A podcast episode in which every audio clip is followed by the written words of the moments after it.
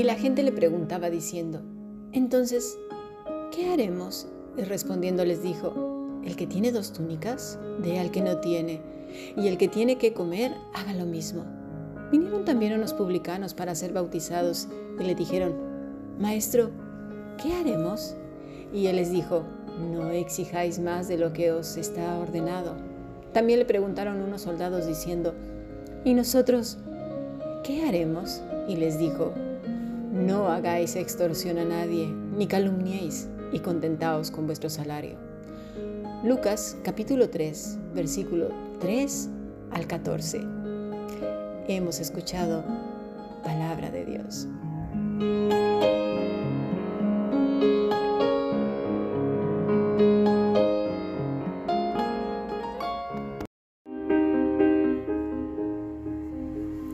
Fundación Bíblica te invita a participar tanto de esta aula internacional hoy apegados a él, como a sus cursos online en mol.fundacionbiblica.com. También adoración de siervos todos los martes a las 7.30 de la tarde España a través de nuestro canal de YouTube. Para cualquier información escribe a fundacionbiblica.gmail.com. Aprendamos juntos del Maestro. Te esperamos.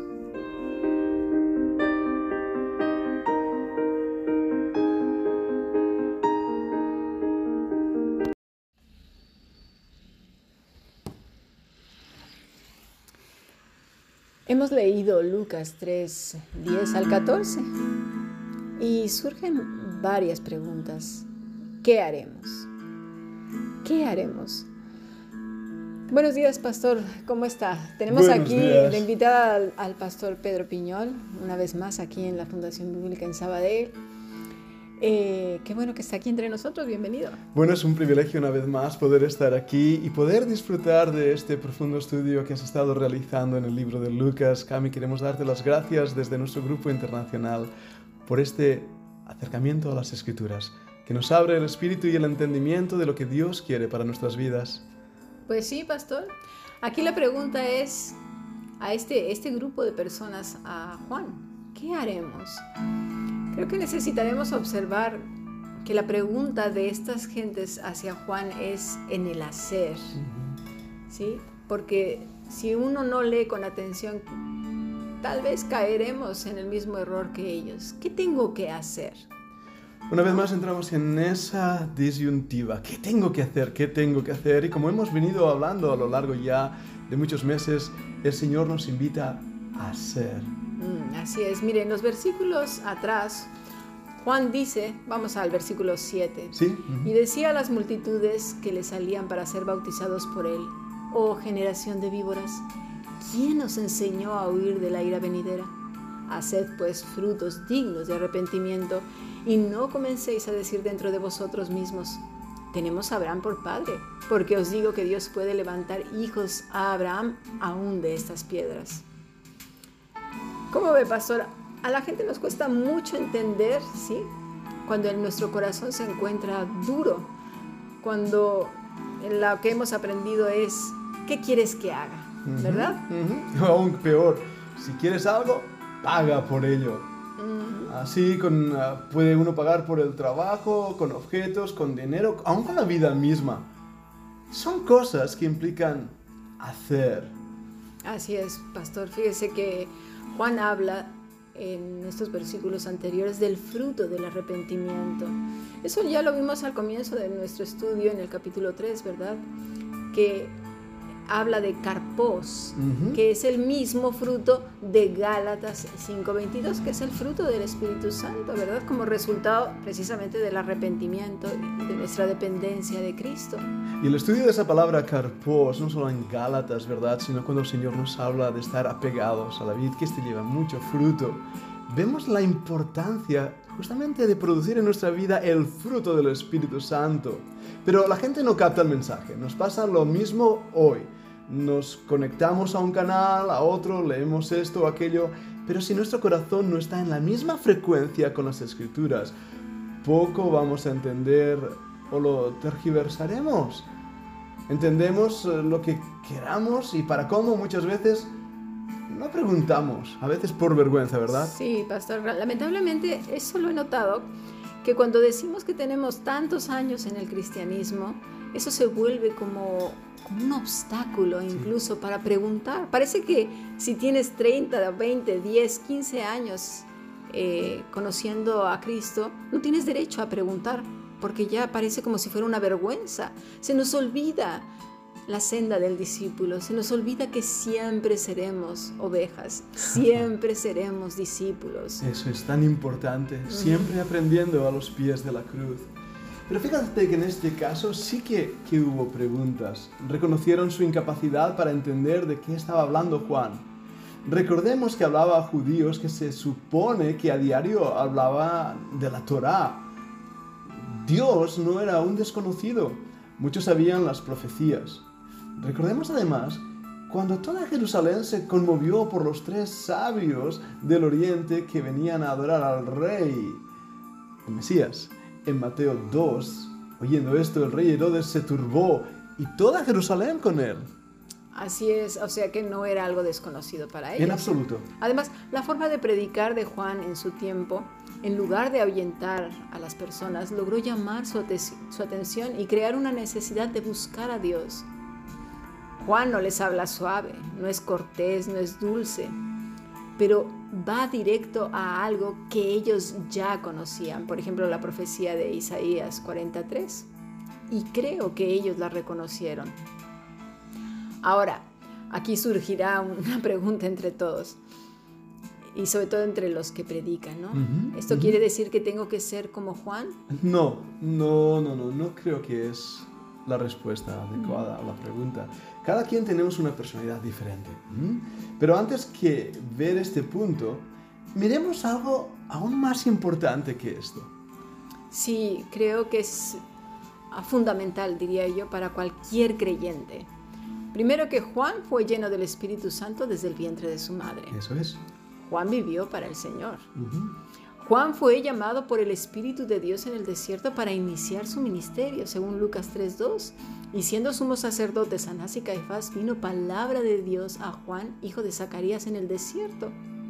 Ahora bien, ¿por qué le habló Dios? Pues porque estaba pegado a él, porque tenía un diálogo continuo. Algo que me llama la atención, pastor, es que dice que estaba en el desierto. Pero esta palabra también quiere decir soledad o solitud. ¿Sí? Puede ser que Juan estuviera en ambas situaciones. Puede ser. ¿Mm? A solas con Dios. Eso es la clave, sí.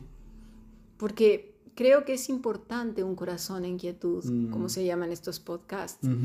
Un corazón con tormentas, cantidad de voces, amarguras, contiendas, tristezas. ¿Cómo va a tener espacio para escuchar al Señor? No. ¿Verdad? Demasiados ruidos alrededor para escuchar la voz del Señor. Y, Juan, si lo ves bien, observa su vida, a lo largo de su vida, obedece al Señor, no se lo piensa ni dos veces. Como lo dijimos antes, muchos queremos ser Juan sin la entrega de Juan, sin la dependencia de Juan, sin la renuncia que tuvo, sin el sacrificio, la austeridad, la obediencia y la solitud de este buen hombre. Así es. Así es, pastor. Así que su predicación concluimos que venía de lo alto, no de una mente que estaba turbada, ni de un corazón frustrado, sino del mismo cielo. Esto fue lo que ocasionó este impacto en los corazones de, esta, de estas personas que vinieron a escucharle. Mire, la palabra dice, eh, que describe esta audiencia es oklos, que quiere decir muchedumbre, gentío, pueblo. Y y no era heterogéneo, no solamente era judío, había de todo ahí. Y estos preguntaban, ¿qué haremos? ¿Era una pregunta sincera o fue la misma pregunta del joven rico? Bueno, al parecer era la misma intención. Fíjate, ¿no? Que hay diferentes tipos de persona, mismo corazón. Exactamente. Si, si ves ahí en Juan el versículo 11. Juan dice, y respondiendo les dijo, el que tiene dos túnicas, dé al que no tiene, y el que tiene que comer, haga lo mismo, la misma respuesta que al joven rico. Exactamente. Y es que en aquel entonces los armarios no eran lo que hoy, ¿verdad? No, en absoluto. los zapatos y todo eso que tenemos. las personas no tenían más que dos mudas, no, no tenían más. Y la comida era la justa, la necesaria. Así que lo que Juan estaba diciendo era muy fuerte, implicaba muchas cosas, porque no se lo estaba diciendo a gente rica, sino a gente común. Por lo tanto, estaba explicando cómo se manifiesta el fruto del Espíritu Santo en cada uno, es decir, el amor, la benignidad, la bondad, la entrega, implicaba dar la otra mitad de uno mismo. Y eso solo el Espíritu podía realmente hacerlo. Volvemos ahí a ese pasaje del fruto en la vida del creyente, cuando somos guiados por el Espíritu Santo, no por los frutos de la carne. Exacto, eso es lo que estaba haciendo Juan, explicándoles de una manera más sencilla lo que había dicho ya anteriormente. ¿Sí? Y aquí no todos somos tan entregados en casi nada, porque nos está hablando, no está hablando de cosas, sino del corazón. Así es, pastor. Está hablando del corazón, un corazón en el que abunde el amor de Dios, no el nuestro, ya que es imperfecto. La benignidad y la bondad del Espíritu de Dios es lo que debe guiar ese corazón, porque nuestro corazón, aún en su amor, va a fracasar. Exacto.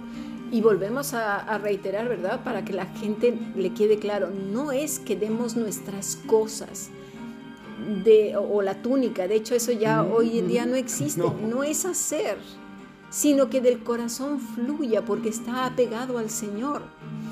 Lo que está haciendo Juan es tocar las áreas sensibles, donde está enquistado el ego humano, donde están esos ídolos escondidos detrás de esa pregunta aparentemente piadosa, queriendo complacer a Dios, ¿verdad? Pero el Señor parece que corre la cortina de nuestro corazón para que veamos ahí las cosas oscuras de Él mismo. Y en esa pregunta, ¿qué hacer? El Señor dice, no, en absoluto, Así es. Luego vienen los recaudadores de impuestos. Ah, estos son interesantes. ¿Y nosotros qué haremos? Les toca hacerles la pregunta también. Bueno, Juan sabía lo tramposos, codiciosos y el rigor que aplicaban en la recaudación de impuestos, los intereses y todas esas cosas que ya conocemos algunos de nosotros no anula el hecho de que trabajen como recaudadores, ojo, ¿eh? Sino que pidan más de lo que está prescrito. Ahí está. Diatazó, ordenado, prescrito, instrucción.